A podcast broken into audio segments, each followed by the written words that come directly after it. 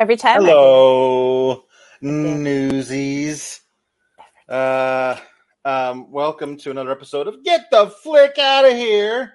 Um, uh, we are, um, uh, so, um, next week's going to be a weird little fantasy thing. The movie's going to be terrible. We'll talk about it. Maybe we'll tell you what we're going to do next week. The week after that is, uh, uh, the Chris Jericho thing. It's a two-parter, Alex. It's a two-parter. We're going to do it two weeks in a row of a Chris Jericho movie. um, and uh, the um, and then we're going to get into uh, Christmas and uh, just nonstop terrible things picked by Kate to annoy me. So I thought before we got into all of that, we should uh, maybe do the last good movie of the year. Um, the last, uh, the last movie with any redeeming qualities of 2023 may be this one. Um, so uh, I, uh, I decided to introduce Kate to a little movie called Time Bandits, uh, which you had never seen before. I had it, which is surprising because I love Monty Python. Um, and never had never heard of. I had Like, heard of it, Okay, but I think because we, I think we had talked about doing this movie on this podcast before, and Yeah. it just got bumped Yeah. for one reason Yeah. or the other. So I, I think that's when I remembered it. Like I remember checking it out from when we talked about doing it on on this show. yeah. Um, it is. Uh, so um, Monty Python consisted of uh, five guys in front of the camera. Five five men in front of the camera. Cleese, John Cleese, Eric Idle, Michael Palin, Graham Chapman, Terry Jones. Those are the five main cast members you see in front of the camera. Behind the camera, almost exclusively, doing all those crazy um, animation stuff that they would do. Um, uh, that was Terry Gilliam. He was the other guy in Monty Python. He wrote a lot of the scripts, but he didn't really ever act. He was the, the most famous thing that he ever did in front of the camera was Patsy, uh, King Arthur's manservant, who would who with the coconuts clop clop clop clop clop clop clop clop clop. And he was one who said, "It's only a model." Um, that is his most famous line in his entire time in, in Monty Python. Um, and uh, and he branched out from that to become maybe the most visionary director of the late 20th century. I mean, he didn't have a, a huge number of, of films that he made, but um, but they all were um, incredibly imaginative, um, and um, the, his most famous um, like biggest hit, I guess, would be Twelve Monkeys with Bruce Willis and and and Brad Pitt, uh, which is a, an amazing dark view of like post-apocalyptic. It's great stuff. Uh, but he also did the Johnny Depp adaptation of Fear and Loathing in Las Vegas, which is entirely it's just a, a, a crazy trip to watch while sober. I can't imagine what it would be like on, on mescaline. I mean, that'd be crazy. Uh, but but before those things in the '90s and some other films too, um, he did a, a trio of films in the '80s, and the other two I'm sure will be uh, will be reviewed on this program because they are also very weird. Um, uh, the the the second was Brazil, which is probably the most famous and the most critically acclaimed. Uh, and the third is The Adventures of Baron Munchausen, which um, is nuts. Uh, it's a it's a very nuts movie. This Time Bandits, 1981, co-written um, by him and Michael Palin, who is also in the film. Um, it when I first watched it, I was I was a kid. I, I was probably the the age that the the child Kevin is in the film when I first watched it. Um, I was haunted by the villain of the film. Like that was a thing that, that just haunted me for for years. Um, brilliantly played by David Warner. But when I watched it, I I immediately went to the library to find to look for the book. I assumed that the movie was based on a book, just the way that the the story was laid out, the characters, the fantastical way that it would go from place to place and time to time. Um, I'm still gobsmacked that it was an original story that that poured out of the minds of two guys from Monty Python because it feels like a a a, a novel by some brilliant like you know theoretician or something. Sure. Um, it's so um, it's so expansive. It deals with such um, thematic elements that really make you think, which movies that aren't based on books don't normally do. They wrap, wrap up everything in a nice little little package, and this one forces you to question everything you have just watched. Yeah. At the end of the film, which may be the bleakest ending to any piece of media ever. It's a it's a crazy, crazy movie. It's bananas. Um, I normally am not someone that can get into a lot of, and people are generally surprised by this because I watch wrestling. Like the fact that I would have trouble buying into anything should mm-hmm. surprise you if somebody's right. bar is pro wrestling. Uh, yes. but the fantasy genre is not something that like I do particularly well with. I don't know if it's because I have ADD. I don't know what it is, but mm. part of it is because those journeys are often so slow and I am not someone whose attention is going to be kept by watching you like trot along a beautiful countryside. Like that's just mm. not doesn't work for me. This movie is remarkably fast paced considering like what it does, which I feel like a lot of things that deal with time travel are not. And there is also like a lot of bite to it. Like there is a lot of darkness and there's a lot of things that like if you are watching it as an adult, you might have completely different takeaways than you would as a kid. And knowing how much Monty Python has this uh, tendency to have some very forward comedy and also have some biting commentary uh, as an overlay on things. I don't want to say it's subtle because it's usually pretty in front of your face, but it's not overpowering where it's like taking anything over. I feel like there was a lot of that in this too, which I think is even more impressive in a kids movie because I don't think if you're a kid watching it, it detracts from it. But there are certain things that I notice, particularly it feels like on parental relationships and of course consumerism, uh, as Monty Python is bound to comment on. Um, there there are these things that are interwoven that stick with you through the entire film that get set up kind of earlier i feel like than um we're in this time period and here's this gag and we're in this time period and the here's this gag like the fact that this isn't based on a book like you said having so much interwoven and how mm-hmm. seamless it all comes yeah. together i think is is pretty brilliantly done and for someone who doesn't like the genre it was able to keep my attention that entire time because of how quick it is how much additional stuff is going on where I didn't um I didn't lull out of it. I was just right. it's weird. There were parts where it was capturing my attention where I didn't know what the hell was happening and the ending is rough, but uh kept my attention through through the whole thing in a really authentic way, which was nice. Yeah. Um certain um parts of the film are are feel like and I talked with you about this briefly they feel like a Monty Python sketch. Yes. Um, in the film, and but the rest of the film can be very, very dark and not like that at all. So I, I, I think it, it is that it can feel a bit disjointed, but I feel like that's part of the message that is it is it is espousing. Like it's that that you never you never know what's what's coming, kind of a thing. it, it is it anyway it's just it's um it's an incredibly um affecting piece. I probably hadn't seen it in 15 years.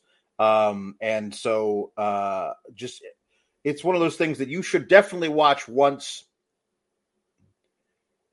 Maybe maybe be too late for a lot of you, but I think it's it's it's it's uh, to watch it once as a child to see it through Kevin's eyes um, is such an interesting thing because I was huge into fantasy stuff. Never Ending Story, uh, Willow, all the all the old stuff from the '80s. Like that was my bag when I was a kid. So like this was just like I having the the child, um, basically the the protagonist that I could kind of uh, identify with and see through I had a whole thing. But as an adult, you look at it, um, looking back on what you were as a child, and also just all the the messages that would go right over your head as a kid. You go, oh crap, geez, yeah, that's yeah, no, I and, uh, yeah, I get that. There's this. This is also it, it is a it is as much a commentary on modern consumerism as it is on religion.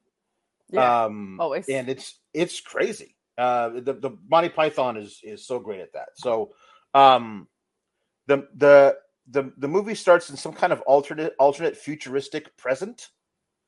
Nothing is different from 1980 other than they talk about how there are kitchen appliances that are that are far more advanced than than there should be. Um, uh, there's some sort of microwave that can take uh, frozen food from packet to plate in 15 seconds. Uh, and then so there's there's a husband and wife, uh, middle aged, watching a game show called um, "Your Money or Your Life," which is literally titled because if you do not win your money, we will take your life. It is a, an alternate future present thing where um, the people want things so much they are willing to risk their lives on a game show for it. Um, but th- they they mention this thing that can take it blah blah blah back into play in 15 seconds, and the wife goes, "The Morrisons have one that can do it in eight seconds." And the and the and the husband goes, "Really?" He's like, "Yeah."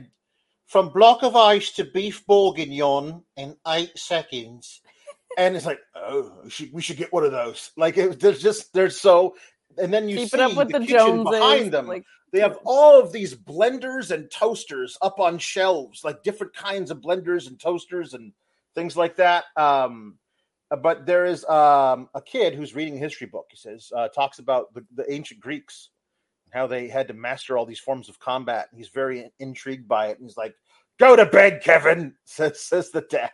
So he's okay. And this is where I'm like, the movie just doesn't waste any time yes. other movies might have given you 15 minutes of like getting to know Kevin on his regular day, going to school. He hates his teacher. The, the other kids pick on him, but he loves going to the library and reading about history and stuff like that. This movie gives you one little note of him looking at a history book while his parents watch a game show. That's it. Um, and that like um that like casually ignored thing when you're a kid like by adults especially is Yeah. something that like man they make you crawl back into that feeling so fast of like Yeah. oh it's mhm. and like from loving people like it, it's not necessarily like an act of of um neglect from parents but it's like remember when you're a little kid and you're so excited about something but now as adults Mm. you realize that thing was probably pretty like either Yep. i mean history cool but like stupid like this really Mhm. boring thing that you're so excited about and people with fully developed brains don't really care like there was something like in that moment where i was like oh right. i have the best parents in the world but i remember with aunts and uncles and them sometimes like Sure. it, it like struck a chord really fast like how um be it just like a little kid just navigating the world Yeah. go to bed Um, so Kevin dutifully goes to his room, um, with toys all over the floor, gets into his bed. this is when i got mad at you Shut- Um, uh, he's reading. Um, you got mad at me? you did not tell me there were jump scares in this movie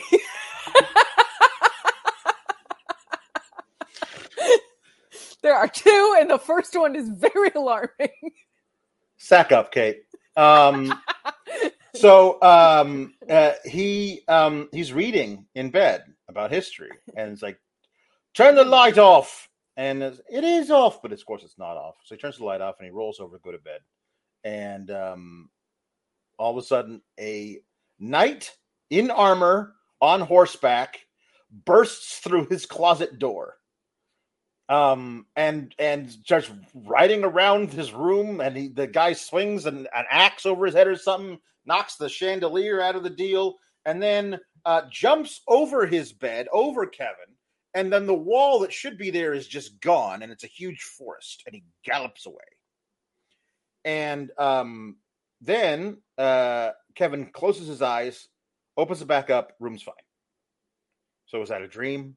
What happened? He gets up and he looks at all, all these photos tacked all over his wall because he's a bit of a shutterbug. And one of them is a picture of the knight riding a horse down away from him in the forest. He's like, How could that be here? I never took this picture. And so he's going, he's like, well, This is crazy. And then, but the dad opens the door and says, What's all this noise? Get back in bed, Kevin. Um, and he's very angry. So then the next day, we are taken to believe he wants to go to bed early.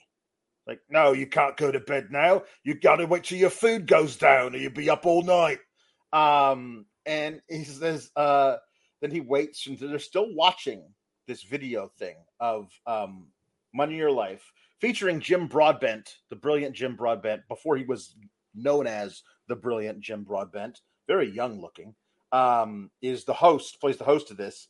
Uh, there's this woman named Beryl, B E R Y L, which is a wonderful old timey name. Um, and uh, all I need to know is what famous film star begins with the letter C. Come on now. Your husband's going to drown in this vat of custard. Pick and pick a name, any name. And I'm just like, Clark Gable! Clark Gable! And he, she didn't say it. So her husband drowned because she couldn't, she was under so much pressure. Poor Beryl couldn't come up with the name. But um, maybe she hated then, her husband. Could be. Like, oh no. Could be. It's a really, it's really, that's a really smart way to get rid of your husband. Right. Clever. You know, actually, that's good. Um, no jury would convict. Um. Kevin I was like, the food's gone down now. Can I please go to bed? Like, yeah, yeah, go to bed. Um, so he stakes out his own closet. He climbs into bed wearing his robe uh, and his pajamas, and he's got a Polaroid camera, and he's pointing it at his at his closet, waiting for it to come out, and nothing happens. He waits, and eventually he falls asleep.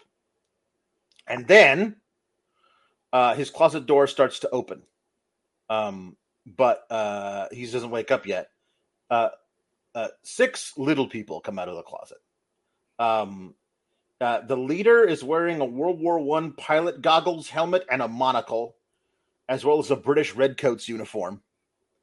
Another guy is a pirate slash bandito. Another has a Viking helmet with only one horn. Another has a top hat and a shawl made out of the skin of an ocelot, like a little little um, a spotted cat. Another one has a chainmail headpiece, like a tiny Scott Steiner. he's like uh, little Poppa Pump, not big Poppa Pump. He's little Poppa Pump. Little Poppa Pump, yeah. Um, and uh, they um they want to know uh they Kevin wakes up, startles them, and they Get him. How do we get out of here? Where are we? Get out of here. How do we get out of here? Um, so like, I love who are you? That they were scared. Like yeah. it's so rare that we get to see that of the person that like bursts into the room, and it, it sets the tone for the adventure yeah. that they're about to right. go on um yeah. as well which i i really liked both jump scares uh i'm calling them that and mm. Chopping Mall could never. They caught me. No. The first one really caught me off guard. But I loved the idea well, that there's no they, way you would expect a, a knight on horseback to no. burst out of a wardrobe. You know, true. So. With Chopping Mall, I did expect there to be killer, very slow moving mm-hmm. robots. Yes. So, uh, it. I just loved that they go to beat him up, right? Like the idea that they're jarred in the new environment is something we never get like in fantasy stuff. It's like, well, of mm-hmm. course I was on horseback and burst through this wardrobe. Like we never mm-hmm. get them being jarred in the new environment they went into, but we immediately see this completely mismatched gang of of little guys, right? So mm-hmm. um I I just loved that aspect of it. It's so much fun. Um so they end up like he gets out of bed. They end up pushing him up against this wall, and they find that the wall moves like it it it pushes down and becomes like a hallway. Like, oh, we found it, and then they they push it, and they they um and Kevin's like, what's going on? And then a giant floating backlit glowing head shows so creepy. up. Um and it's uh, it's like so creepy. he found us move! You gotta help us! And so they're pushing this thing, and they keep pushing it and pushing it as the head chases them. And eventually they push it, and it just, the floor disappears from underneath them, and they just fall into nothingness. And they land in the vicinity of an old barn. There's there's geese and, and chickens. We gotta talk about the creepy floating head though, because like this was so well done in an era before special effects yeah. and for this is like the all-knowing being right so for so much religious overtone in movies that they do and any of their work that they do having right. this be this simple but this intimidating like yeah. work even 40 years later or whatever this still right. really like really it's it's really well done Yeah, um, they we we have no idea what this is at the time, but immediately yes. you go, okay, so that's God, and uh, like, yeah, just, they don't contextualize they, they, it yet, but we know. they don't contextualize it yet, but you kind of figure something out. But they are scared to death uh, and run away. So um, uh, everyone gets they go into the barn. They're looking around. Okay, the coast is clear. Uh, let's do a little roll call to find out who this is. Okay, so um, uh, Randall is obviously the leader, just the way he carries himself and the way they always defer to him. Uh, he is the smallest. Well, not the smallest. He's the second smallest. But um, they all have. They're all dwarfs. Have different kinds of dwarfism, um, and uh, it's the different different sizes, different um, proportions. Randall has incredibly short arms. The actor does um, and it, they use it to a great effect of how he moves through the world um, and stuff like that. But he's great. This this little guy yeah. is great, and I'm surprised that he wasn't in more stuff through the '80s. Um, uh, it is a horrible tragedy the way he died. Um, he committed suicide in a public park. Um, uh, and he had just been cast in like an episode of Next Generation, like Star Trek Next Generation, he was all ready to be in that, and then he um he attempted suicide, so they fired him, and then he went through with it, and it's just a horrible thing that happened. And he was not, he wasn't, he was like thirty nine when he killed himself. It's a horrible thing that he that happened.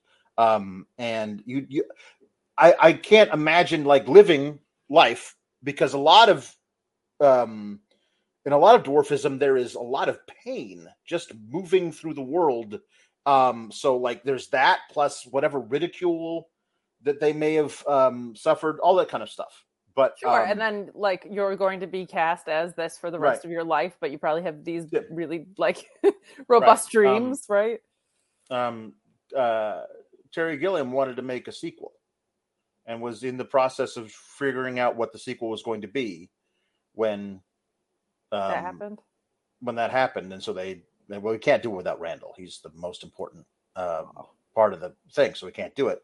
Um, and which is true. I don't know how it wouldn't it wouldn't really work without him.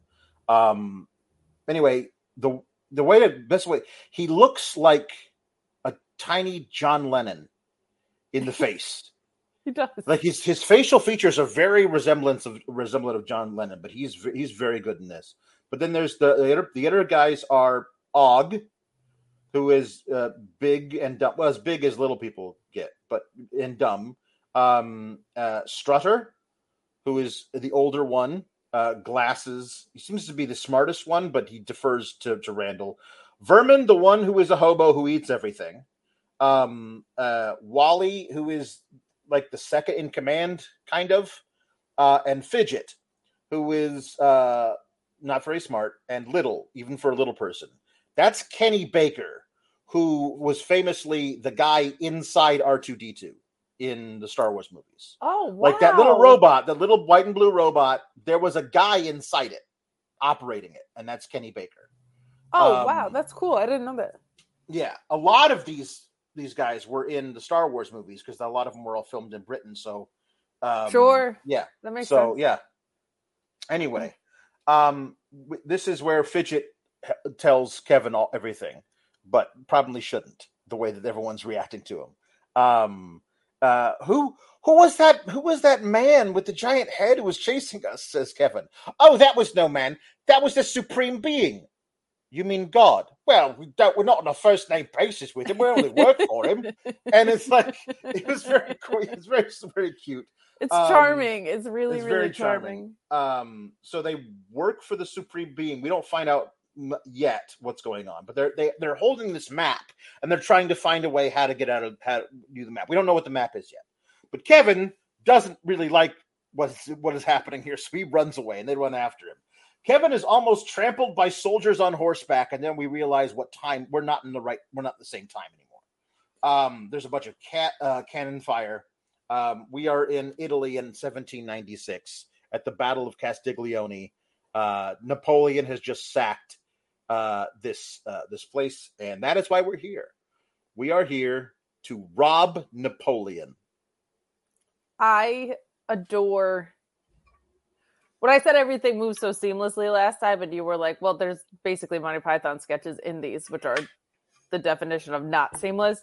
Yeah, things like like the artistic transitions between the scenes is what I, I think I meant more of like that yeah. stampede thing everything happens so smooth on how you get from time period to time yeah. period or so demonstratively insanely um, and there's not really a repeated way every single time that it uh, it, it feels very fluid and in things like this it's like oh my god we're in a different time period but like now you're just in that time period it's not so like what are we doing in the like it, it's really um it's really clever how the introductions to every new era happen. Yeah. Um uh so this is where they they meant to be here, I guess. They're here to rob Napoleon. Um and um famously anyway, very so, tall man, so right yeah. off the bat. right. Kevin um is all is almost like people are being forcibly relocated out of the city and he almost gets swept up in that, but then gets pulled into the bushes by uh, by the time bandits, by little guys. Um, and um, this is where they find out they have to get into the city so they can do their their robbing. Um, and but they can't get through the over the bridge. They're going to go under cover of darkness by rowboat. Uh, very uh, atmospheric, but also very absurd. That there are just there's just literally cannon fire. Everything's exploding around them. Everything's fiery. um, it's uh, it's very cool. Um, there's firing squads. It's just, it's just a completely uh, crazy. Um, um, so um, Napoleon is sitting in a bombed out theater. It's played by Ian Holm, the great Ian Holm, before he was the great Ian Holm. A lot of a lot of like these are people who are like, wow, you know, um, that that went on to do more things. Um, and uh, I guess Ian Holm was yeah he'd already been in, in Alien by then, so he would he had he had a, he had a good career going. Um, but he's um, he's Napoleon, and he's sitting there, and he's got the hand in the jacket, and that comes into play later. But uh, and he's sitting there, and he's laughing his ass off at this puppet show up on a stage. Um, but his generals are trying to get him to formally accept the unconditional surrender of the mayor of the town. Because because until that happens the war is still happening. Once like that's why the firing squads are still going. The mayor has been waiting to be seen by napoleon for eight hours. He's been watching this puppet show it's implied for eight hours. Um and uh and he won't because he's having too much fun. Uh, he also he also admonishes his generals for standing too close to him, making him feel short. Um, and uh, a the puppeteer is shot by a stray bullet and dies. And so the the leader of this troop of players feels like his life is in danger unless he can somehow find a way to um to please Napoleon, which he's probably right about. Um, but all of the acts he brings on stage to replace the puppet the puppet show um, are too tall, according to Napoleon. So what a perfect opportunity for our friends who were sitting there waiting to to rob him to jump up on stage, um, and they sing "Me and My Shadow" badly, Sing and Dance. Um, it's a song from 1927. Um, I love the the incongruousness of the. They all know the song, "Me and My Shadow." Of course. Uh, well, know it basically. They some of them are fumbling the lines, but anyway. Um, but uh, but it's it's a very popular song written in 1927. But but it's just with what we find out about them um, uh, later that they've been basically God's little helpers since the beginning of time is very interesting to me. Anyway, um, Napoleon, um, uh, we we think maybe he's not doesn't like this, but then he comes backstage and he loves them. He loves them so much that he fires his generals and makes the little people his new generals.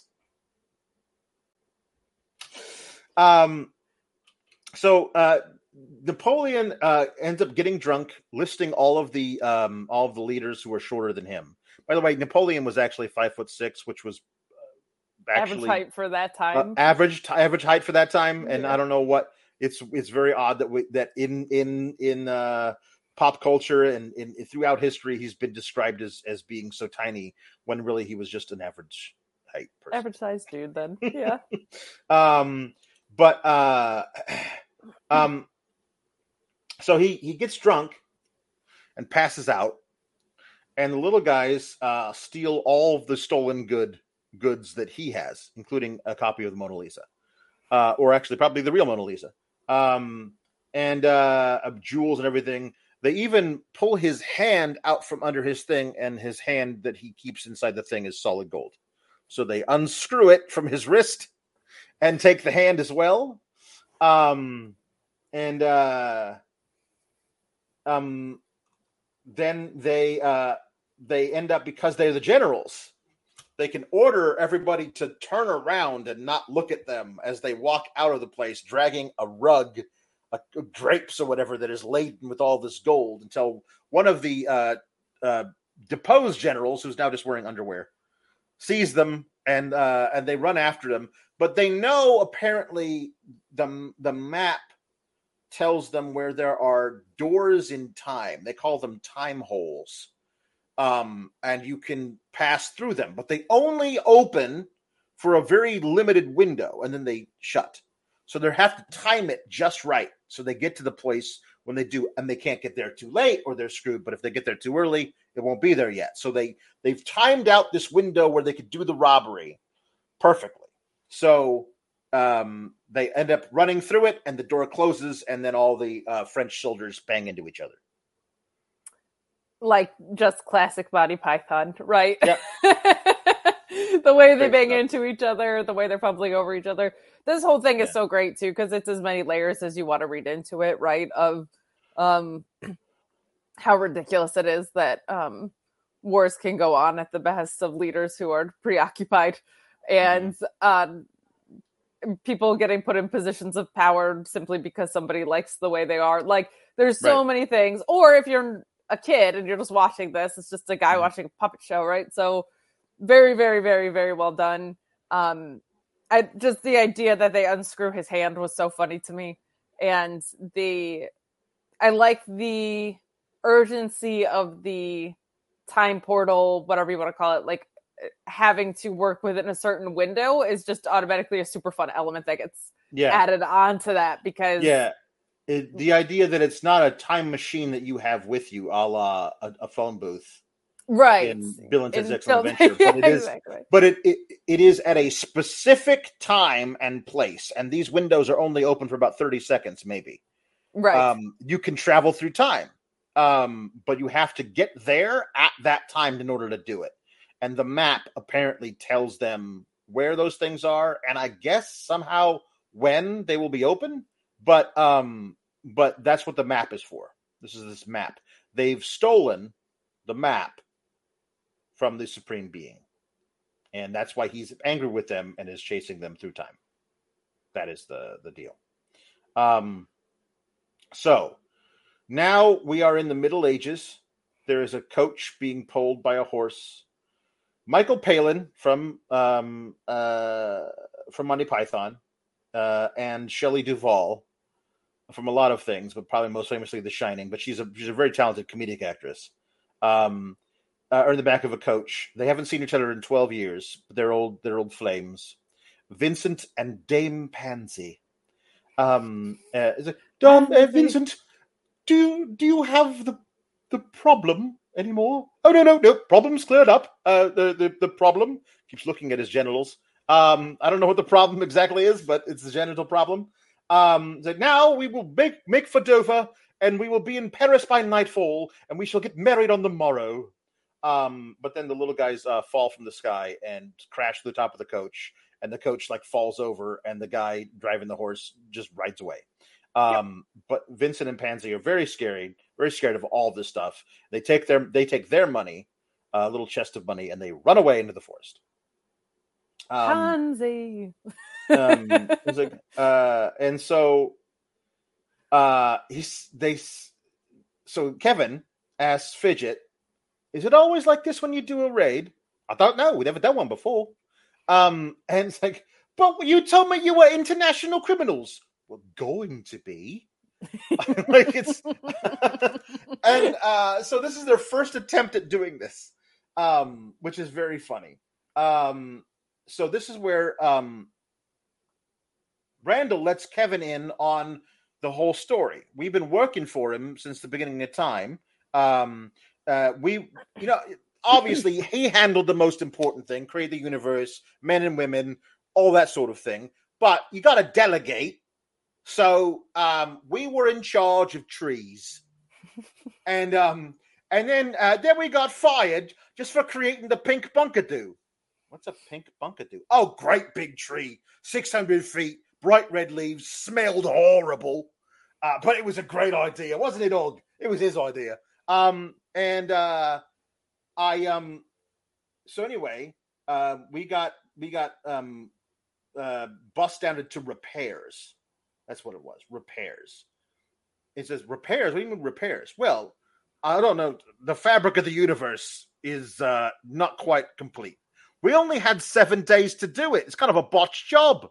Um, so we have to go around and find repairs. So the map shows us where all the holes are that we have to repair. But instead of repairing the holes, why not go through them, travel through time, travel through space and time, um, and and make a butt ton of money? And uh, and so that's their idea. That's this idea that they had. That's why they. That's why they they um, uh, stole the map. I just love the obsession with shrubbery and trees from these guys. I love it. Never they get away. It. Um, so Kevin, they're all celebrating because they have all this all this money that they stolen from Napoleon. And Kevin's like, "Hey, why don't I take a picture of everybody with my Polaroid camera?" And um, and like, "No, no, hold up the map." So they take a picture of everyone holding the map. That is uh, that is our thumbnail for this video. Is that particular photo? Um, that's important for much later in the film. Uh, yes. That picture of them holding the map. Now, um, we hear that Vincent and Pansy have been captured by other bandits, not time bandits like regular bandits. Um, and so the the bandits take all of their money and clothes and uh, run away. Um, and uh, and the boys like those are our kind of people. Let's follow them. and um, but while they're following them, uh, they uh, walk into a bunch of snare traps. Um, and uh, when the the other bandits, the evil, the real bandits, come over and like, um, they pass themselves off as fellow evil robbers, but they talk about all the kinds of people that they would gut and or rob from, and uh, and like, okay, you convinced us. And Randall's like, hey, I think we should have a link up between our two gangs. So why don't you take me to your boss and we can talk about it? um, so we come to this like camp in the woods, a lot of people there a guy is arm wrestling and like ripping people's arms off. Like, all right, who's next? And he tosses his like this is Sly Stallone from over the top times a million. Yeah. But he's just he's just tossing the arms into a basket full of arms, which is a very much a um uh a, a Monty Python type of sketch. Just like everyone lining up to get their arms ripped off is is uh, very much that. But um they're also spitting for accuracy and distance. But um this is where they go and get the, the their boss and out walks John Cleese in the most stereotypical Robin Hood costume you've ever seen. This is this is the um and he is like um uh, a very high ranking member of parliament. Like that is how he behaves. The way that they've they've made Robin Hood into the very type of guy that he might be stealing from. Yes. Um, and he's like, uh, it's like, and they all line up like you like you see. Um, uh, the only thing I can think of um, that resembles this in the movies that, that I've seen in Love Actually, where the new Prime Minister Hugh Grant meets all of his staff and he walks down the line and shakes all their hands and asks them innocuous, weird questions. That is that is this. Um, that is taken from this, which is taken from real life. But he's like, um, uh, oh, uh, uh, uh, you're robbers then? Surely good. Uh, how long have you been robbing then?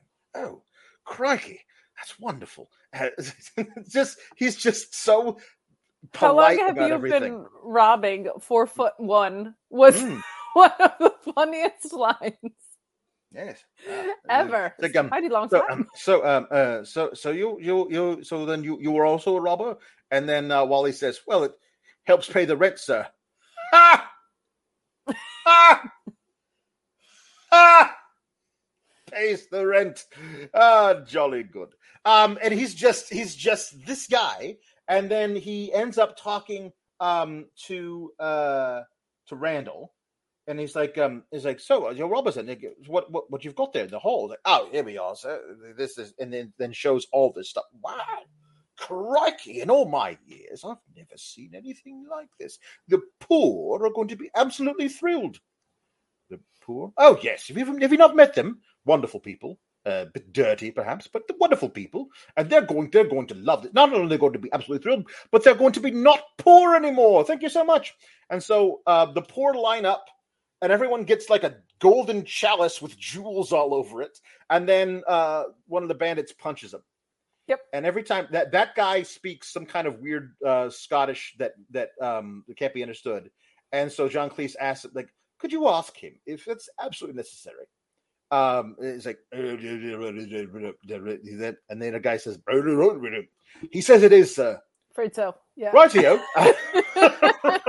And they're Rightio. also Oh, getting punched in the most Monty Python way, oh, right? Like yeah. just um in that very slapsticky um, um another uh, another fun little kind of um societal message Yeah. commentary there Yeah. of, of just like even if you get something you have to get Mhm. punched in the head Mhm. right like, yeah and it's uh, the bureaucracy of um we will be taking this and we will be redistributing it because it is now ours this the, the Of way course. it is done in such a um uh, bureaucratic way um uh, so then Kevin is like i'd like to stay as everyone all the other guys are leaving um and uh but he gets pulled away and is like oh oh potter cheerio good to see you. Bye bye then. Ah yes. And then they finally are out of earshot and he goes awful people. And he just he's just john cleese that's the one one scene. John cleese one scene done. Cool little cameo. That's it. we never see him again. Very and fun. what a Um, fun flamboyant portrayal of Mhm. robin hood too with Mhm. a blast. Um, so now they're walking along, they're fighting over the map in a giant rainstorm, and this is where we meet the evil one who is watching them, um, who knows them, who's watching them. Says, oh, horrible little little creatures! I wouldn't try, trust them to wipe their own noses. And then he's got these little henchmen who are in rain ponchos that are all covered in slime, and they're they're all very dumb. But this one goes, Oh no, sir. Wiping their own noses is much too difficult for them. um, uh, what sort of supreme being created such riffraff? Is he a complete incompetent? But he created you, sir. What did you say? Well, if he created you, then he can't be a total incompetent. And then he explodes him by like just pointing at him. He explodes. Never talk to me like that again. But he can't because you Yeah, 'cause exploded him. exploded him Yep. This is this is some of the greatest absurdist comedy um, in the film, and um, and uh, David Warner plays the evil one is amazing, and all the little guys who play the henchmen are all fantastic too. Um, and uh, he says, "Evil existed long before good. I made myself. I cannot be unmade. I am all powerful." And another guy in a rain poncho steps forward and goes, But why, if that's the case, are you unable to escape from this fortress? Explodes. Because the guy pointed at him again. He says, and he goes, why, why are you unable to escape this fortress? Good question. Um, why have I let the supreme being let me? Keep, will you say good question after you blow him up? It's so it's great. so well timed Um, and so um, funny. Of just like, if you question anything, you will be exploded. Um, why, why have I let the supreme being keep me here in the fortress of ultimate darkness? Let him keep me here to lull, lull him into false sense of security. When I get out of here, I will be the ruler of the world, and the world will be a much better place because I have understanding. Understanding of what, sir? Digital watches. Says, and when and soon I will have understanding of video cassette recorders and car telephones. And when I have understanding of them, I will have understanding of computers. And when I have understanding of computers, I will be the supreme being. Computers in 1981. If you understand them, you are the supreme being. Wild. Um, God isn't interested in technology. He knows nothing of the potential of the microchip or the silicon revolution. Look how he spends his time 43 species of parrots. Mike, Michael Palin, you couldn't get away without without using parrots in there. Um, uh, he makes he made slugs. Slugs can't hear, they can't think, they can't operate machinery. Are we not in the hands of a lunatic? If I were creating a world, I wouldn't mess about with butterflies and daffodils. I would have started with lasers. Eight o'clock, day one. And he's David Warner's so great for this. Um, uh, that he's describing who the devil is, basically. Uh, that he's obsessed with technology, and that is what he is lulling the people in the world to sleep with, with all of this technology, which in 1981 was pretty prescient for the way the rest of the 20th century and the 21st century would go. Um, but uh, one of the guys, Benson, this very big bald one, is like, "Look, sir, it's them. They've got the map, and they can look through this pool of water and see all the little guys." Um, and he's uh, he says he's going to mind control one of them, and they're trying to figure out where they're going to go. And Og says the things put into the put into his mind by uh, thing. He says, um, uh, "There's a place where we can find the greatest thing a man could want." The goal of everybody's hopes and dreams the most fabulous object in the world. I was like, oh, that sounds like a great idea. Let's get like, ah, they're so greedy. um, but uh Kevin's like, no, you shouldn't do that. And like, I don't like that one, says the evil one. Well, who's that one? Let's get rid of him first. But then the floating head reappears, and they're all very scared. And they have to go and run toward um these the time doors, which they which have, have, have opened up. Um, and they run toward them, but they all fall over in the mud except for Kevin, who gets there and it's like, um, which one do I choose? Like, doesn't matter, just go. And he runs into the left one and goes, not that one. I'm like, so no, you can't, you can't say doesn't matter, just go. And Then not, not that one. so Monty Python. Yeah.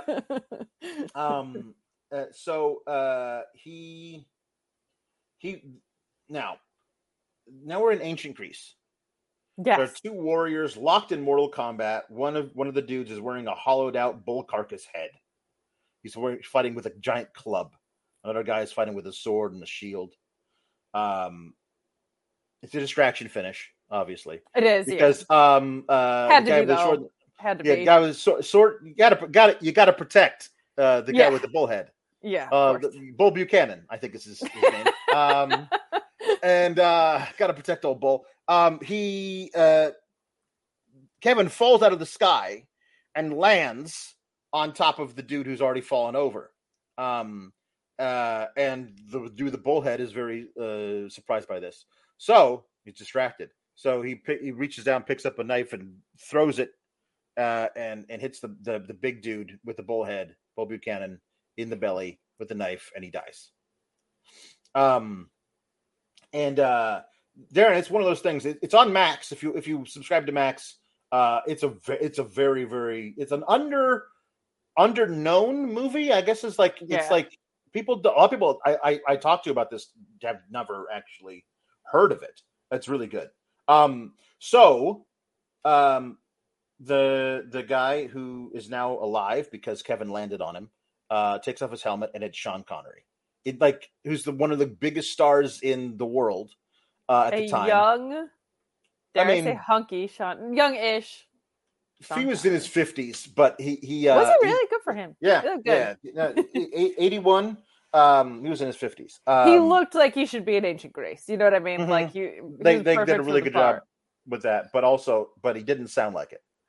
No, Who are you? yeah. Kevin. We'll take this on my horse. We'll go back. It's We're- still Sean Connery. Like It's, uh, Sean, Sean Con- he cannot be Sean Connery. He can I only mean- be Sean Connery. Um, uh, but, I was like, um, he was already an established star at this point. Right. Like I was, I had no idea he was in this, and it was such a refreshing little surprise in this. How fun! Yeah, he says. Uh, he says, uh, "Come with me back to the city, and I'll introduce you to my wife, Clytemnestra." Um, and uh, and we go and we go back to the city. It's this is King Agamemnon, is is who Sean Connery is. Um, and uh, Kevin's like, "Well, I'm I I don't know if I should if I should go with you because I'm with friends." And Sh- Sean Connery's like, "All right, well, if your friends ever show up." uh here's some water you could you know, like no no I'll, I'll come with you Yeah. so kevin kevin um goes there um and uh sean connery's like the the enemy of the people is dead hooray king of mycenae uh king agamemnon and he like basically adopts him um because because kevin's like i don't ever want to go back. Also Yeah. kevin is taking a lot of photos with a polaroid camera and no yeah, he runs out of no film. Yeah, Yeah, and, but- and no but- one's burning him at and no one, no one in other time periods, especially like ancient Greece, Yeah, like Finds were you shit by the gods? Yeah. Um, no, I no, I just I know it's diff, it's complicated. Um, uh, that's the biggest plot hole in the movie somehow, is that nobody nobody in different time periods thinks that the the, the Polaroid camera is weird. weird. Um, well, because there's a lot you could excuse because of the slapstickiness too. Yeah. So, um, I loved this because I was thinking a lot about like the opening scene when it feels like Kevin is dismissed, and then he has almost like this. There's it feels like a very paternal moment in in this. right, Um, and I just loved like the him not wanting to go back made it feel like he went to visit his cool uncle and he's visiting ancient Greece, right? Like it, it Yeah. was just such a nice uh felt very authentic the relationship between the two of them. I also Right. thought this kid actor did a pretty all right job this whole time. yeah. He did, he did Um, all right. uh, he um he says uh, I don't ever want to go back. Um um well won't you won't you miss your friends or your mother or your father? Uh no, I just want to stay here. Really. All right then. um and they do a big ceremony to um to mark him being now the sole heir to the throne and Clytemnestra who has who has no no lines uh but um uh is very does not like uh says tell my wife I still run the city um and so they don't they don't like they don't get well get get along very well uh but she's not she's not happy about um this boy that just fell into the city Walked uh, in here yesterday Polaroid Um, camera. um but anyway um uh but he but we we know from seeing that he loves history and, and especially the greeks he was reading all about it so he wants to stay here why do you want to stay here and be heir to the throne of mycenae Yeah. it's a great it's a great gig um but uh there's a big ceremony to mark him as, as the new heir and uh there's a bunch of dancers in, in elaborate costumes and it turns out the dancers when they take off the heads of their of their costumes are the little guys and they have somehow and kevin's like no this is bad and they they start moving around like, oh, we're gonna do a big magic trick. Everybody give us all of your jewels and gold. And um everyone does. Um and they're like, now we need a volunteer from the audience. And uh they pull Kevin in there, and Kevin does not want to go. Um, but they they have apparently timed out there will be a time hole opening up right where they're standing at this particular moment. Um, and so they do a disappearing act where they hold up the little thing and then they all whoop, go away, and everyone's like, "Yeah, that was great. You can come out now." And they they never do. Uh, so uh, Sean Connery is very upset that his adopted son just vanished, and I wonder if we like you find that in history books now. Uh, Oh yeah, probably. yeah, King, King Agamemnon was, uh, you know, his his adopted son vanished. Cut to an ocean liner, and we see Vincent and Pansy again. they are now reincarnated into different Vincents and Pansies, which is something that the movie is now is telling us. I feel like is telling us that that everyone it's a it's a that he that God only made a few a few hundred models of Yes. man and woman, and they just get recycled over and over again. Um, and um, and so V- Vincent and Pansy's like, I love the ocean. God, how I love her. She's so damned wet. Yes, wet. So damn, damned wet. Pansy, would you ever be able to share a house with a man who has a thing on the end of his nose? He's got a big wart on the end of his nose. Yes, of course. Um, um, everyone's got something. I mean, I myself have an enormous pansy. Pansy, would you, would you, would you marry? And then all the things fall Of course, all the guys guys on, on top of him. But they also they knock everybody down, uh, and uh, uh, Vincent's hairpiece falls off, and that is too much for Pansy. And she runs Yeah. away. Like, no, Pansy, it's only the thing on my my nose and the hairpiece. That's all that's wrong with me. Please, Pansy, come back. And Pansy Um, has quite some hairdos herself, to be honest. Oh, she does. So she sure does. uh the I have quite a big pansy. Um very much reminded me of huge tracts, Tracts of, of land. land. Yeah. yep. Um. Uh. So that night, all the little guys are in tuxedos, which I guess they've presumably bought in the ship somewhere and was fitted and tailored to them um with all of the gold that they brought with them from Greece. I love um the way this happens because they're just sitting there looking great with no explanation. Mhm. And it almost felt like when you're somewhere in in the process of moving on, they Yep. you've been outfitted differently, almost like Mhm. superheroes, just like you get changed into different outfits. And I Mhm. loved even the the camera shot when this kind of gets revealed is is so so fun. I love this.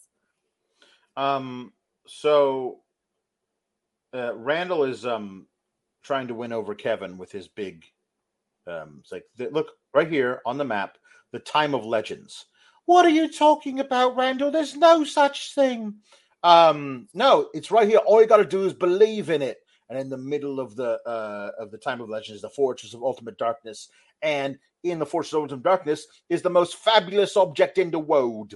Um and uh and like um we're gonna do it. We're gonna do it. I, I know how to do it. I have i have a plan. Waiter more champagne. And the waiter is like yes and moves that way. And then behind the waiter you can see titanic and uh and we hit the iceberg and everybody goes in the thing and so they're now now they're all floating in uh, clinging onto some kind of plank and um uh so then Og is mind controlled again. Uh, now is the time to start our quest for the most fabric object in the world. Um, and uh, yeah, that's a good idea, says Randall. Abandoned plank, but Fidget can't swim, and they're all going into a whirlpool that has now been started by the evil one to bring them into the time of legends.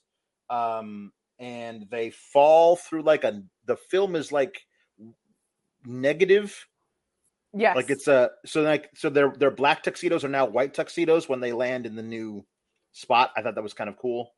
Um very cool, especially because they're wearing white going to like the most evil place. And Yeah. I also just love that they used Titanic as a um well one, it's a nice foreshadowing of disaster happening, right? They're being Mhm. like sucked into the most evil place. But everywhere else in time travel movies is it's like so often it's just the settings of these places to go to like a place that was also a moment in time, like a historic Yeah. event, I thought was a, a clever idea.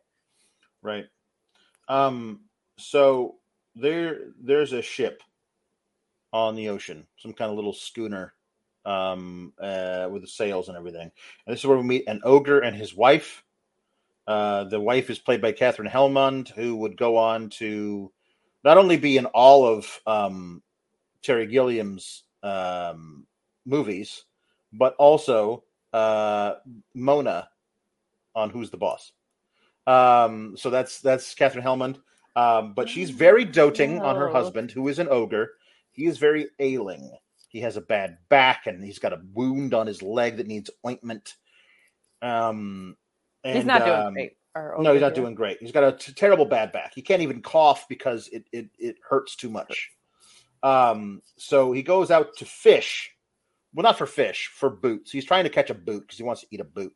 Um, goes out to fish with a net, uh, but they end up catching all the dwarves, all the little guys who were out on the. Uh, they're in the middle of the ocean in a different spot, and they pull them back in. And he's um, and she's like, "I'll go get the the big pot to start boiling it, and the and the skewers so we can kill so we, we can eat all of them for breakfast." She says, um, and uh, he scares them to keep them from from running away because they're all in the net and um, is and and um, but he throws his back out while doing this. And Kevin is like, "Do you have a you have a bad back? Um, oh, I know a cure for bad backs. What you need is stretching." Stretching. And then they stretch him out. They like lay him down on the thing, and each and a bunch of them grab legs and arms and pull, and you can hear all the cracks in his spine. He's like, "Oh, that feels amazing!" And then they heave him over the side uh, into the water. Like, "Oh, this water's wonderful! I can swim again!" Uh, and the wife comes out looking for him, and they just knock her over the side, and then they commandeer the ship. Uh, it's it is um it's a it's an interesting little very fantastical um but but with the same sensibilities as Monty Python characters. Yes. Oh dear, why don't you sit and I'll get you the ungwat for your for your thing? It's like and uh it's like no, no, it was I grew too fast when I was younger. That's wrong. That's what happened, and that's why my back is out now. Um, it's very uh very Monty Python esque. Um, so the boat is not actually a boat, though. This is my favorite thing I think in the It's whole so movie. Is, as an idea. The boat is actually a hat for a giant, and the and the the giant is walking with the hat above the water.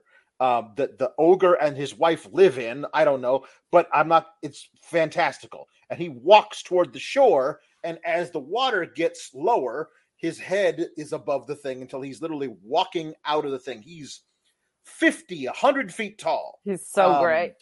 Uh, it's a really cool um, idea. Um, and they like, what are we going to do? I don't know. Let's look around the ogre's wife's kitchen and we find a, a bottle marked sleeping potion. And let's find um, an old um, fire bellows thing and inject it into the top of the of the thing's scalp. Like let's remove all the planks at the bottom of the of the of the of the hold of the boat, and there's just scalp there. So let's stick it in there and inject him with sleeping potion. Um, and uh, he gets so tired that he has to sit down, take off his boat hat, and take a nap. And so they are able to get out of the boat hat and and run away. Uh, it's, really so clever. it's a really cool idea, and it's excellently executed. Like sometimes you Yeah. can have a cool idea and it doesn't look good. This looks great. It looks awesome. It it's so um and the whoever played the giant actor too, just Mhm. like the non-acknowledgement of the fact that this is all going on is so crucial of just like this Right. guy's just in his life, right? Um so and the sound effects that are behind it when he goes to sit down, like it's all just it's really um not effects, but I guess, I guess effects. They're just not cartoonish Right. like everything is so so brilliantly executed the way this all comes together and to your Yeah. point just such a clever idea like to to think of it in that way of the ship Yeah. is the boat is shaped like a hat is a fun idea Um, so they've been walking a, a while through absolute nothingness, like gravel and bones of other things that have starved and and thirsted to death. Um, and uh, they he's trying to follow the map, and they end up walking into a, a big glass. It looks like glass, but it's a, an invisible barrier, and they keep they they do a lot of smushing their faces up against it, type of thing. Um, but Randall's like, "This- it's here. We've reached the we've reached the the force. It's right on the map. I know where we are. We're here at the Fortress of Ultimate Darkness. And Wally's like, Your brain's gone, Randall. Look around you. There's nothing here. Give me that map.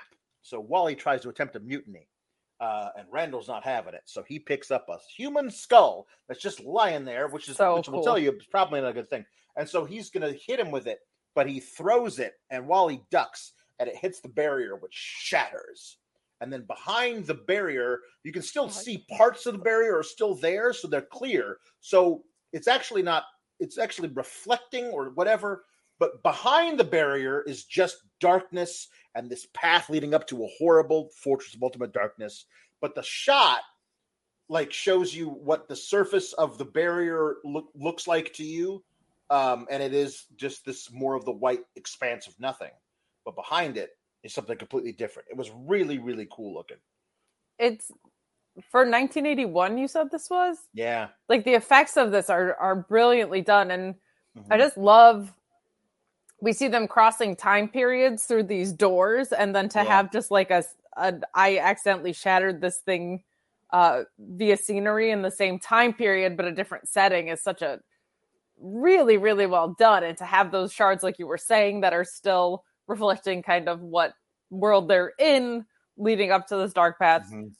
like visually extremely cool. th- What Yeah. happens in the this ten minutes of the film from the or whatever it is from the giant to to here is is Mhm. really well done. Yeah. Um they so they they walk into the fortress. Kevin doesn't want to do this. But they they all they're all they're all going for the most fabulous objects of the world. They walk in the fortress and it's a it's a it's a, a maze. Um but um it's on the surface. Under like if you step up there's no railings. If you step off the thing, you'll fall forever and die. But you there's all these different pathways that you can take to go through this huge chamber. And on the other end is Jim Broadbent as the um, game show host, um, who's doing y- your money or your life.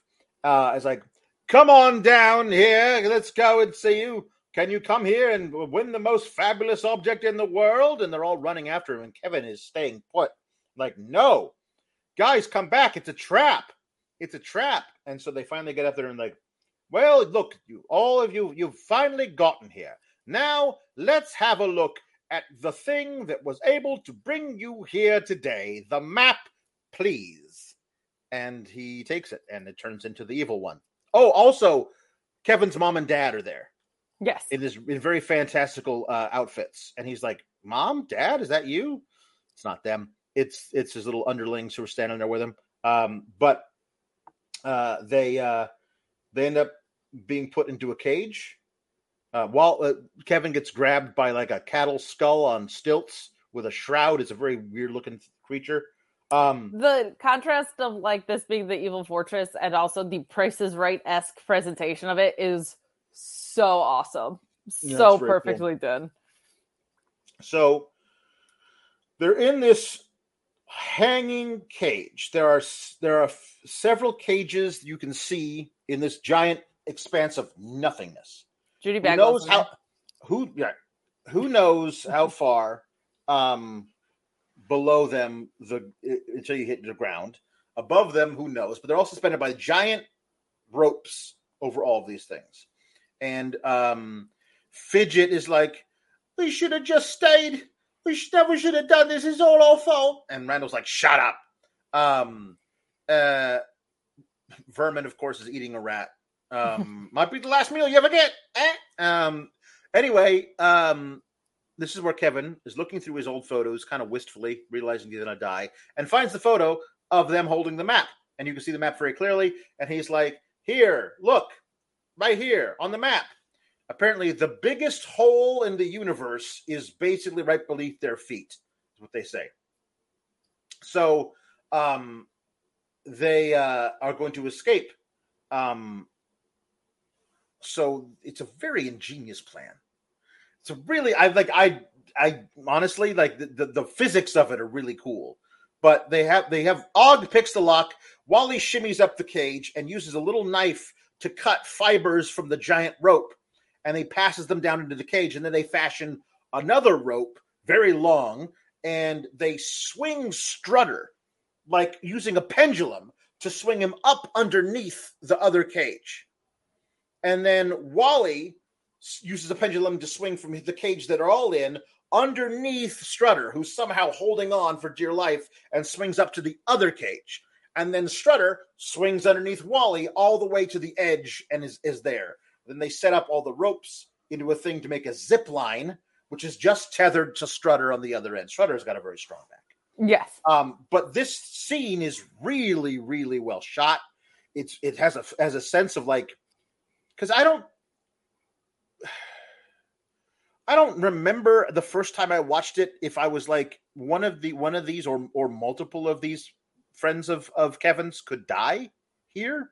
But there is definitely a sense of of this this night might not work out for for our friends, and it was uh it's very well well shot and um, well acted, and uh, there's a lot of atmospheric dread in this. Very much so. I had written in my notes like near fall because it felt like that. Like it um because it's fantasy, you forget about mortality a little bit. I think a lot in this and Yeah.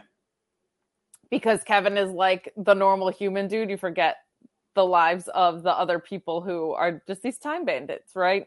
Um so Right. same thing cuz then we see um we kind of see what they fake you out on a death in this basically Yeah, they do. so uh but it is it is very clever and it's always Right. easier for me to buy into fantasy when things feel also grounded in reality in Right.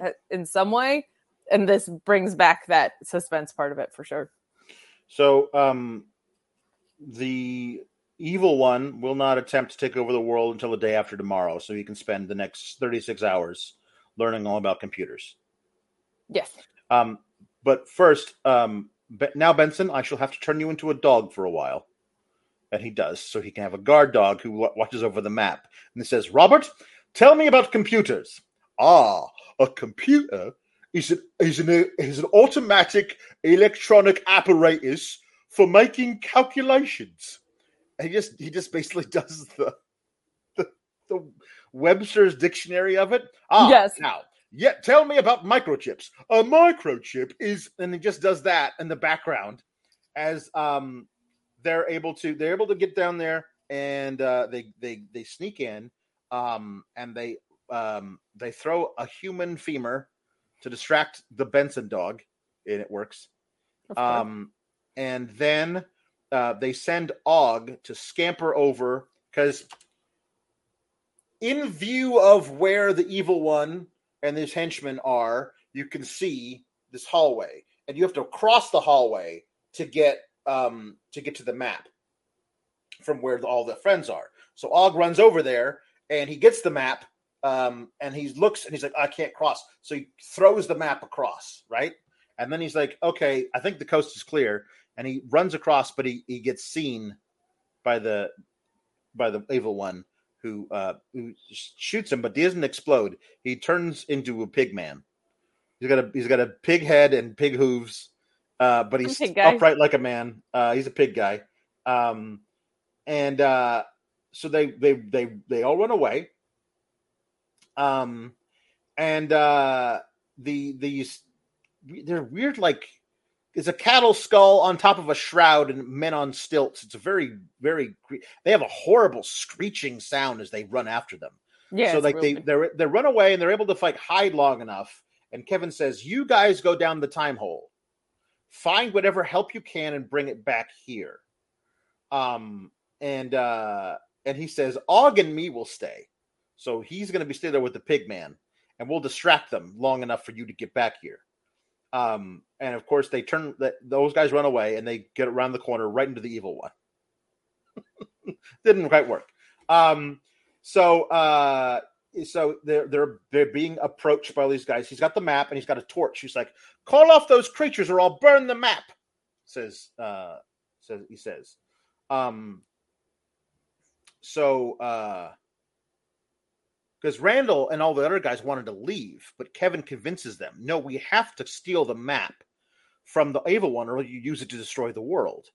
And they're like, okay, I guess that makes sense. So they, so they, they, they're now they're real heroes. Um, so he says, call off these creatures, or I'll burn the map. He says, all right, fine.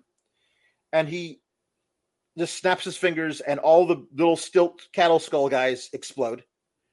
And um, and he and he then he explodes um the guy who says computers are up he explodes that dude and another little dude um and then he's like uh he says benson and benson looks up and he explodes the dog Which Like- is the evilest so- thing you could do. so- yeah he says call off your creatures and instead of calling them off he explodes all of them yes. and the next thing he says is i'm a reasonable man which which of course he isn't because you've just done this all this stuff it's great You writing Just murdered a dog. Yeah. it's great writing and even better acting david warner it's he's so the line delivery is brilliant. Yeah. he's so good it's so Um, great.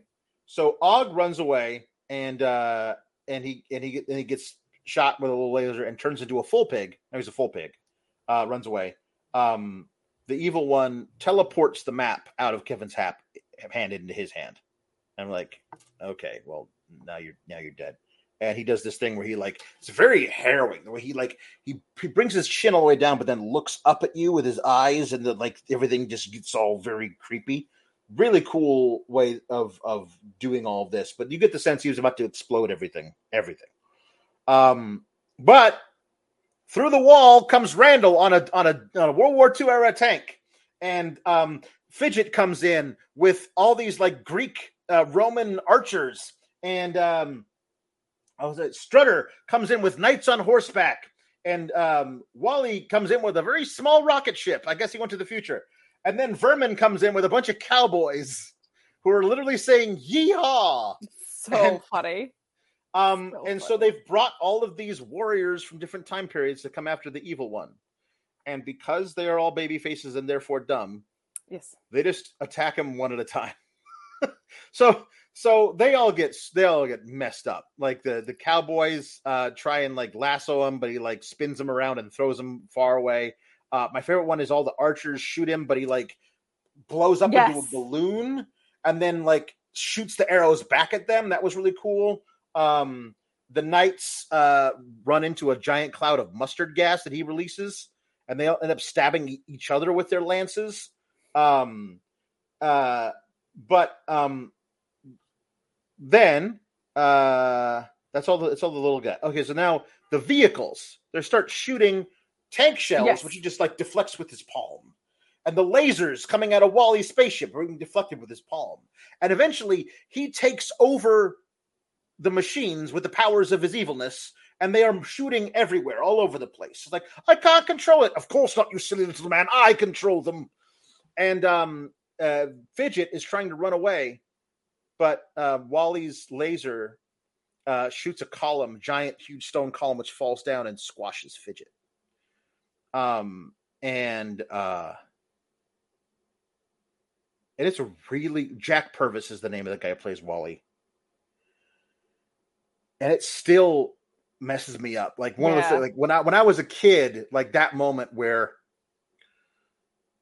Wally blames himself but knows it actually is the guy's fault, but like and he's like um he's being held back by like fu- he's just tearing through them cuz I've never seen grief and rage portrayed in such a vital way ever on film as Jack Purvis as Wally in this moment.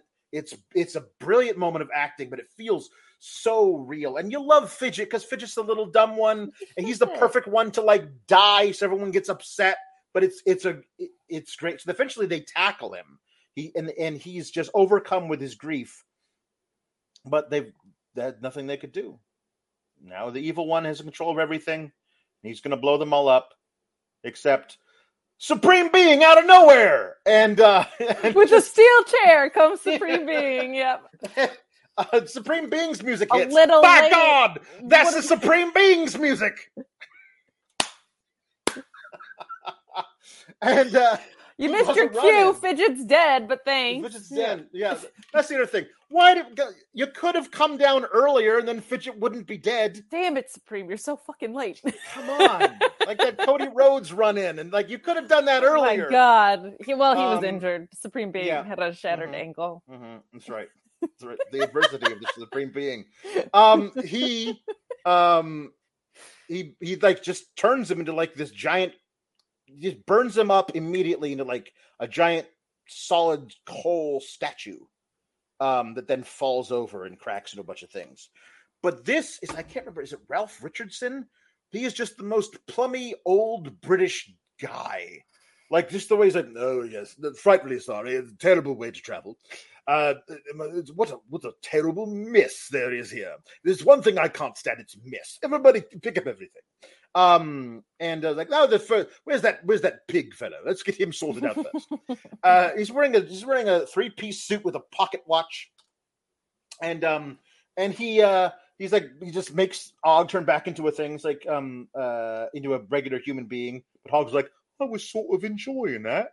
he's like, he like being a ping. But then he's like, uh, then Wally's like, but but Randall, we Fidget's dead, and uh, and like, no excuse for laying off work and then he just moves the column off of him and he's alive. He's fine. And Fidget's like, Fidget's like, what happened?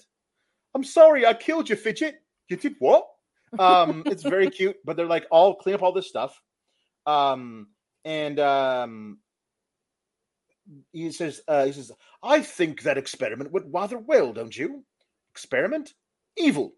I wanted to see what it was, what it could really do.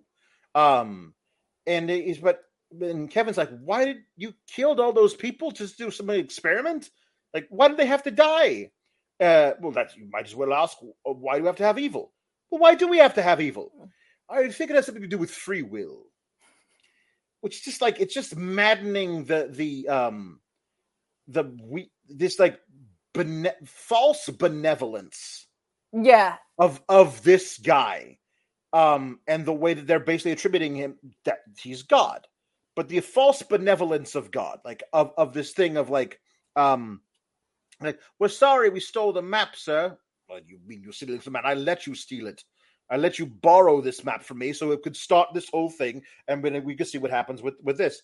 Um, and so he let them do it. He says, "Well, we're sorry we stole the map, sir. Yes, we, you you were frightfully bad robbers.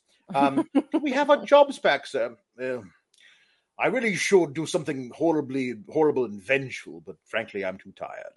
Uh, so what to say we do this? Um, uh, uh, uh, you now will move down to the shrubbery department, um, and uh, and I will hire you back um, at, at with a 19% pay cut, dating back to the beginning of time. How does that sound? Oh, that's wonderful, sir. Yes, well, I am the nice one, aren't I? And I'm like, you you basically told them to do it, let them do it, and then you punish them for it anyway. It's it's it's but but frame it as though you're a good guy.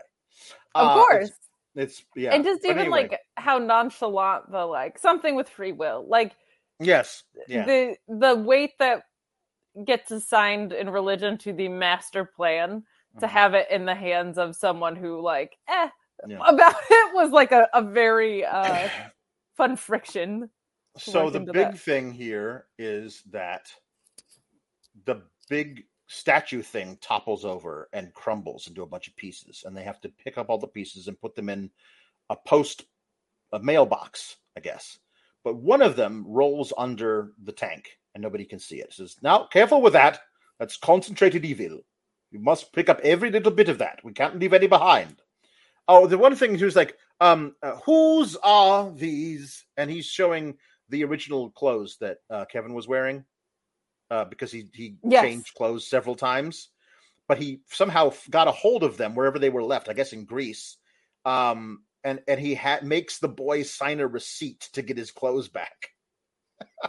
Which you really another... are an untidy little boy.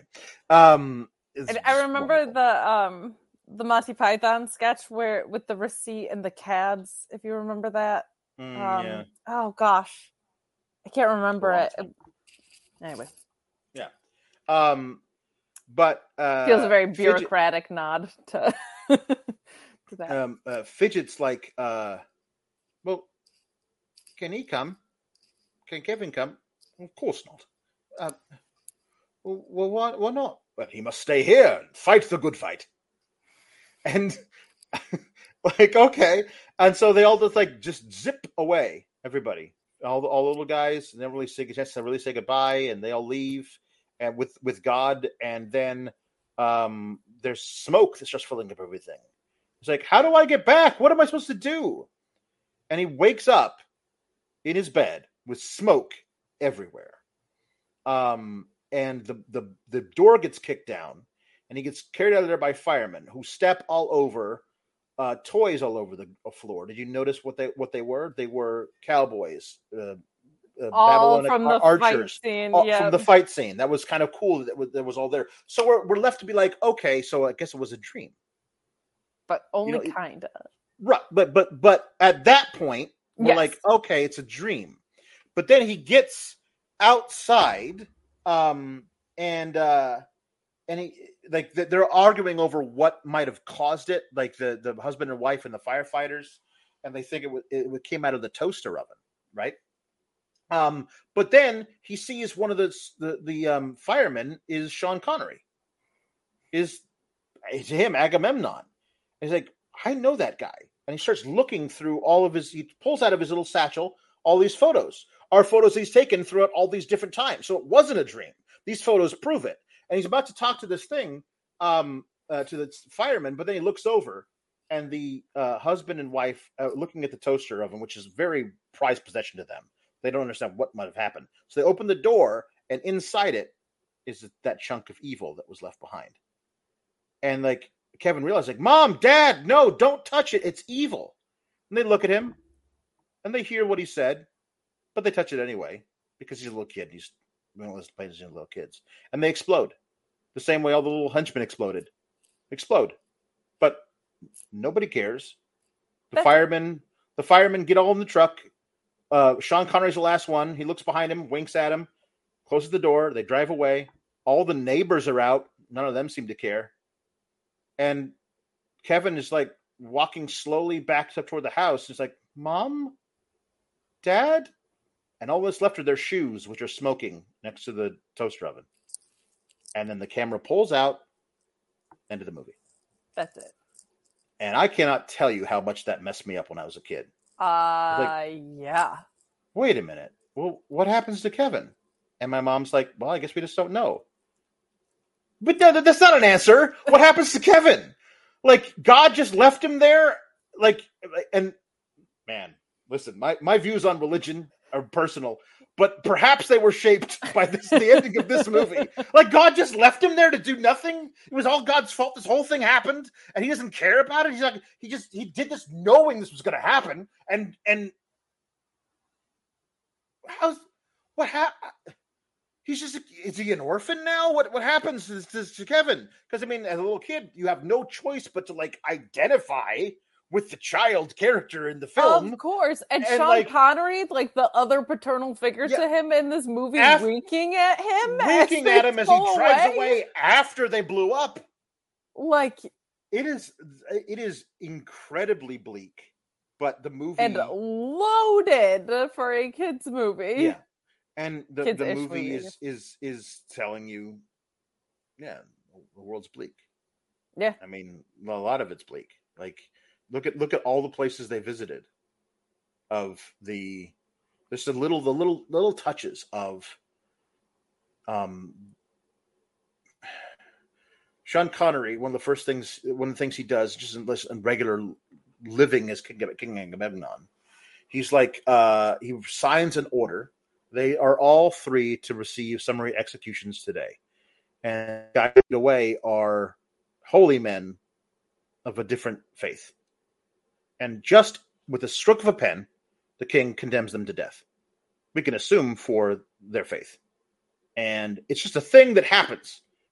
You know, um, that the the way that Napoleon uh, is is this outlandish character, but the reality of these people being forced from their homes, being shot in fi- as firing squads, it's just that's just that's the reality. The absurdism is these major characters, but all these um, lower level characters, um, the people, the background extras, live in this world, and it's not absurdist to them; it's real to them, but it's also horribly cruel and um, and distant and unfeeling.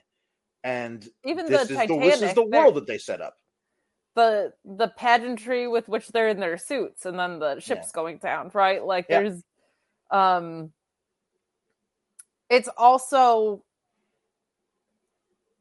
like with Kevin, the unresolved piece of it is so bothersome because it's Yeah.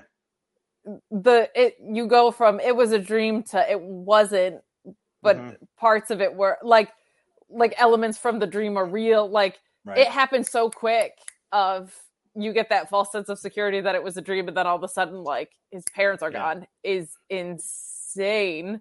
yeah. Uh, um especially this is why this is why I thought it was a, a book. Um and still feels like a book to me because books have those open-ended endings sure. that you that in English class you discuss what you think this means. Films, all right, everything's neat and tidy, and it's like, it, you know, no, that that's not what this is at all. And Terry Gilliam was not interested in telling that story. And if you look at a lot of his films, they're not interested in telling that story. Um, they have very dark endings because the world to him is kind of bleak. Um, I, I I wonder if Terry Gilliam went through a lot of like personal uh, tragedy that shaped his worldview because you know just the idea of I, I mean honestly I have no idea I could look it up right now but I'm not going to. Um, uh, Terry Gilliam may have lost his parents at a young age Sure. and felt like the world Didn't care. Just kept didn't turning. care, just kept turning. Who cares? I also think it's like um I think about like when I was a little kid and like the things I went through and how movies just to have the voice of that in a movie is Yeah. really important because you're right and especially like I don't know, I, most of the stuff I was watching was during the mid 90s, right? And it was like rom-com airport scenes like everything does get resolved but that wasn't my real life experience so even if your overall thought on the world is not super dark like just to have the a voice in film that identifies that that feeling is real is like really um it's horribly depressing but there's something really powerful about that because there was nothing to identify that feeling um, when you are in those moments on screen because there are plenty of times I can go back to in my life and say the world was not still turning for me. And so to have that portrayed somewhere is like very sad, but like also gives you relief in a in a way of um in that era of of film like it just didn't it didn't Yeah. exist it didn't exist Yeah. and it does exist in the real world whether that's your overall takeaway of how the world and life operates it's like well it's it's that way sometimes so it's Yeah. nice to have uh that that portrayed somewhere Yeah. Um, uh, disturbing note to end on though when. I, we tweeted that we were doing this like you're right there's not a lot of people that necessarily know about this film but everybody that did react to it was like that ending messed me up Yeah. like that Yeah. was the the grand takeaway of, of the people that had seen it Yeah, uh, it is. It is a very messed up ending. Um, but uh, I don't think that it. Um, I think the the movie it, it's not messed up, and it's like for no reason. The movie is telling you this is a. We are telling you this is this is the point of it. yes Um, you know. Um, so there's a very banal existence for the people in this weird alternate present, um, and uh, and it being, you know, shattered uh, for Kevin by his Yeah. parents dying. He's the only one who actually cares. Nobody cares about anything. Everybody else just goes back inside and watches more of Your Money or Your Life with Jim Broadbent. Well, and that's the other piece of it is continually in Monty Python. The idea that life is not precious is like over and over and over again, right? Like Yeah. they're going back to a, a, a game show where people would rather die than not Mhm. have material possessions. So yeah, yeah, that's a, a continued theme there too. yes. Um, all right, well, then keep it in. I'm keeping. Keep, uh, oh, keep it in. super keeping it in. Super Oh, keeping it. super in. keeping it This in. this probably is the last time that I will be doing that this this calendar the year. Yeah. So Maybe I'm a more merciful supreme being than you think. Maybe we'll Maybe- end December on Oh. a high note. Don't know. Maybe a Christmas miracle will swing in. Though I It did, would- it would have to be a Christmas miracle. I did. uh I found a movie that I watched with my sister, and I was like, "Oh, the way that Alex had to screen things for me, if it would be too scary, I'm going to have to screen for. Is this going to just? Is he going to survive? And can we do a review about it? Uh, I will unveil in private the name of this film and let you know what the plot is because I don't know if there's enough to do a review on. But Oh, fantastic! Scaring you in an entirely different way. Mm, in a different way. Wonderful. Um, all right. Uh, next week, uh, we will be doing a version of the story of Babes in Toyland, starring Keanu Reeves and Drew Barrymore. And we will, at that point, get the flick out of here. But today we're keeping it in. So, uh, yeah. Bye, everybody. Have a wonderful, wonderful weekend. And uh, where, where's my where, oh, where's my mouse? There it is. Where's the clicker? Click, click, click, click, click. Bye, everybody. Get the flick out of here next week. Bye. R E S P E C T. Click the subscribe button and find out what it means to me. Nah, that doesn't have a ring to it. But if you like videos about real news stories that are funny, stupid, or weird, subscribe now.